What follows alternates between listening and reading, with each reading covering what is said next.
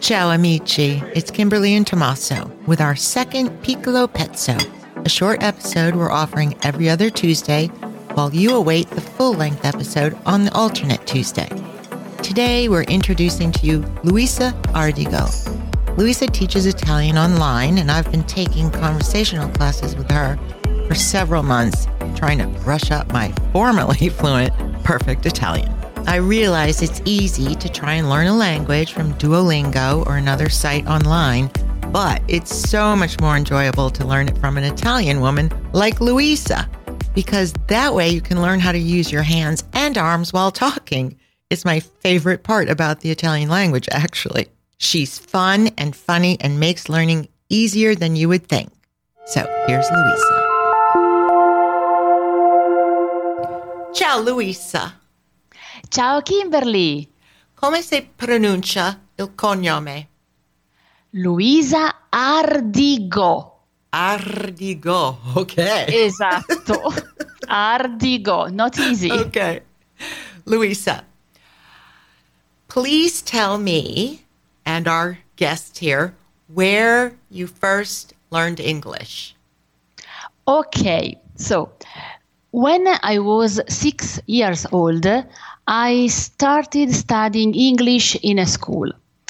And when I was a child, I went on vacation, and my friends uh, were German, French, and not Italian.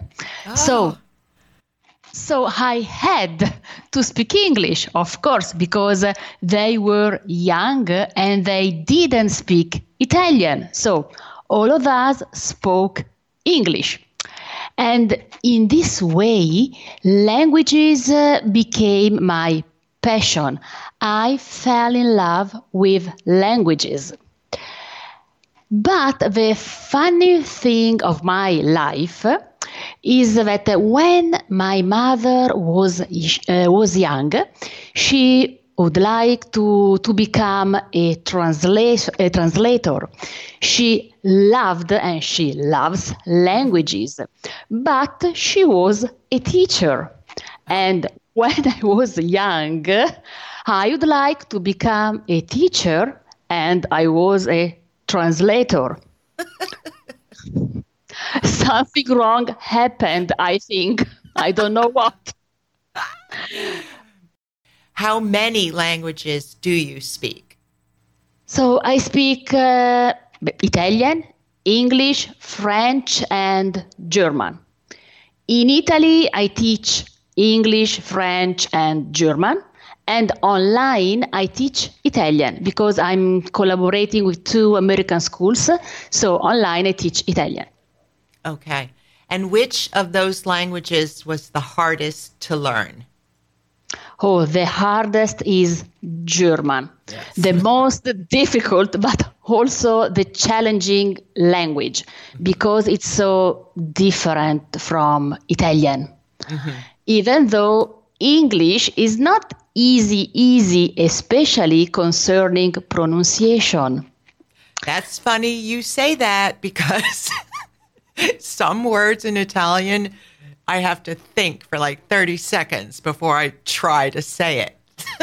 yes, you are you are right, but also English is is hard. For example, a simple sound can change the meaning of the word. And some words uh, you spell differently are pronounced in the same way. Exactly. Like, I'll give you a good example. Are. Like we are here. A R E. But we are in our house. O U R. Tom and I are here, and Tom and I are in our house. Two different meanings, totally the same pronunciation, correct? Correct. Yes. Correct. Yes, you're right. That's a problem. Yes. That's a problem for a non-native spe- English native speaker. Yes.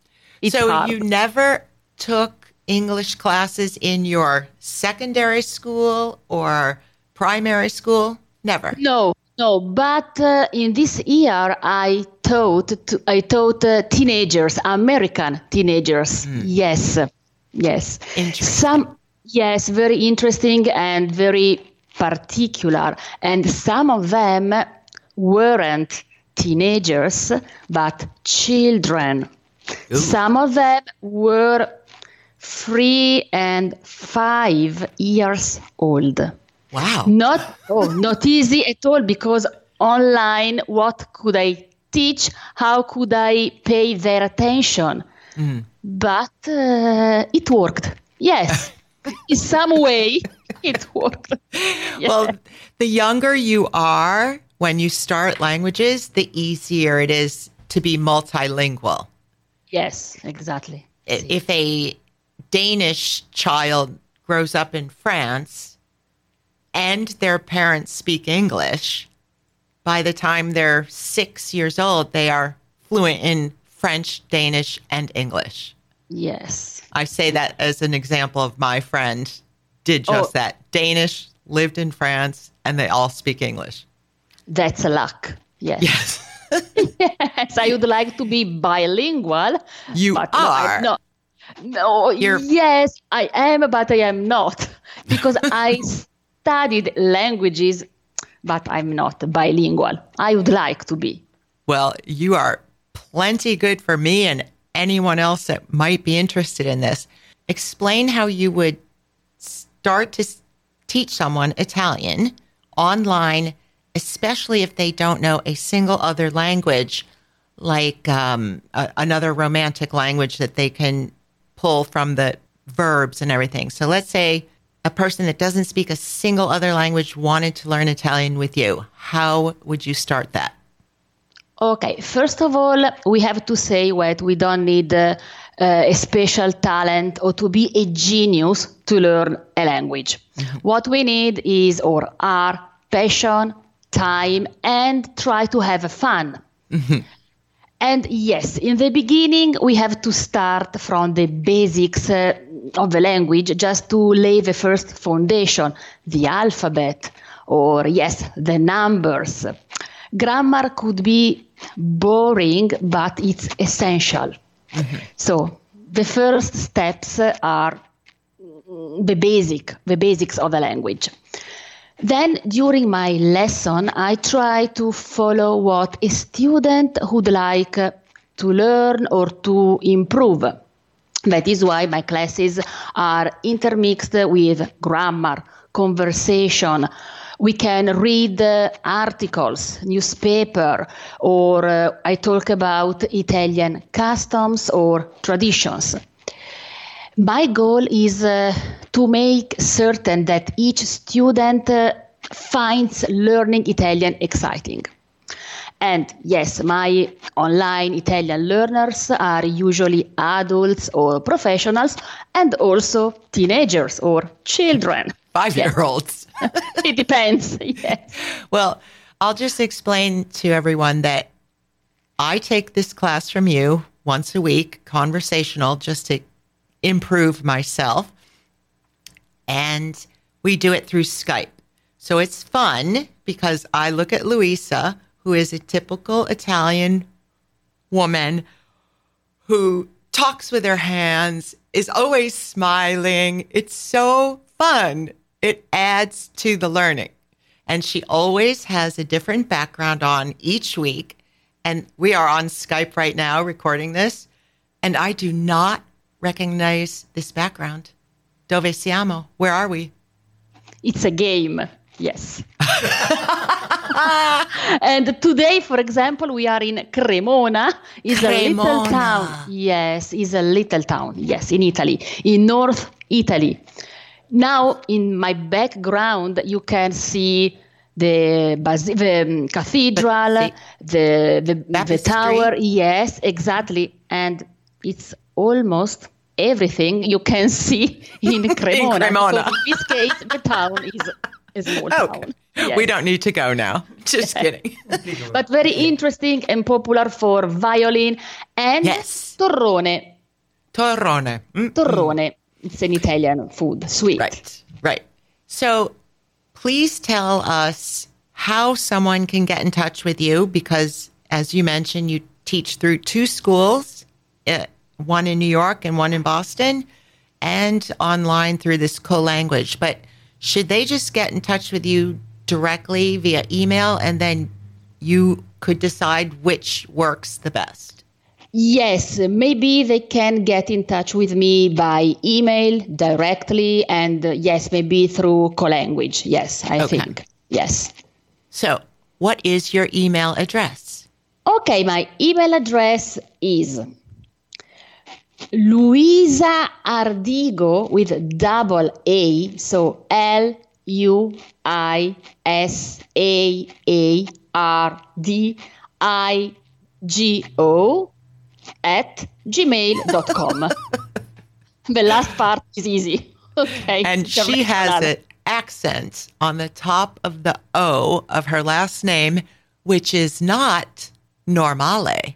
Oh, mm-hmm. Exactly. Non è You're normale. different. You are not normale. Absolutely not. You are fun, and I have totally enjoyed it. And my friend Janice told me about you, introduced me to you via Skype earlier this summer. And Janice and her husband Richard have that house in Vezzanello, which we did two episodes on. So I'm grateful for to her for introducing you to me. Yes. Tutto bene. Thank you very, very much, Luisa. Thank you. It's me. Well, thank you. Thank you so much. Prego, amica. A presto. Arrivederci. Okay. Ci vediamo. Ci ciao, vediamo. Ciao. Ciao, ciao. Ciao, ciao. I can't recommend Luisa enough. And if you didn't catch her email address, you can contact me directly through my website or email, kim at kimberlysitaly.com, and I'll forward it along to you. And by the way, this is not any kind of sponsorship from Luisa. This is out of the pure joy of hoping that you can learn Italian in an easy and fun way. And when you go to Italy, you'll be able to get around better and don't forget how much Italians appreciate your effort. Next week will be our first of a few episodes on Venice, Venezia.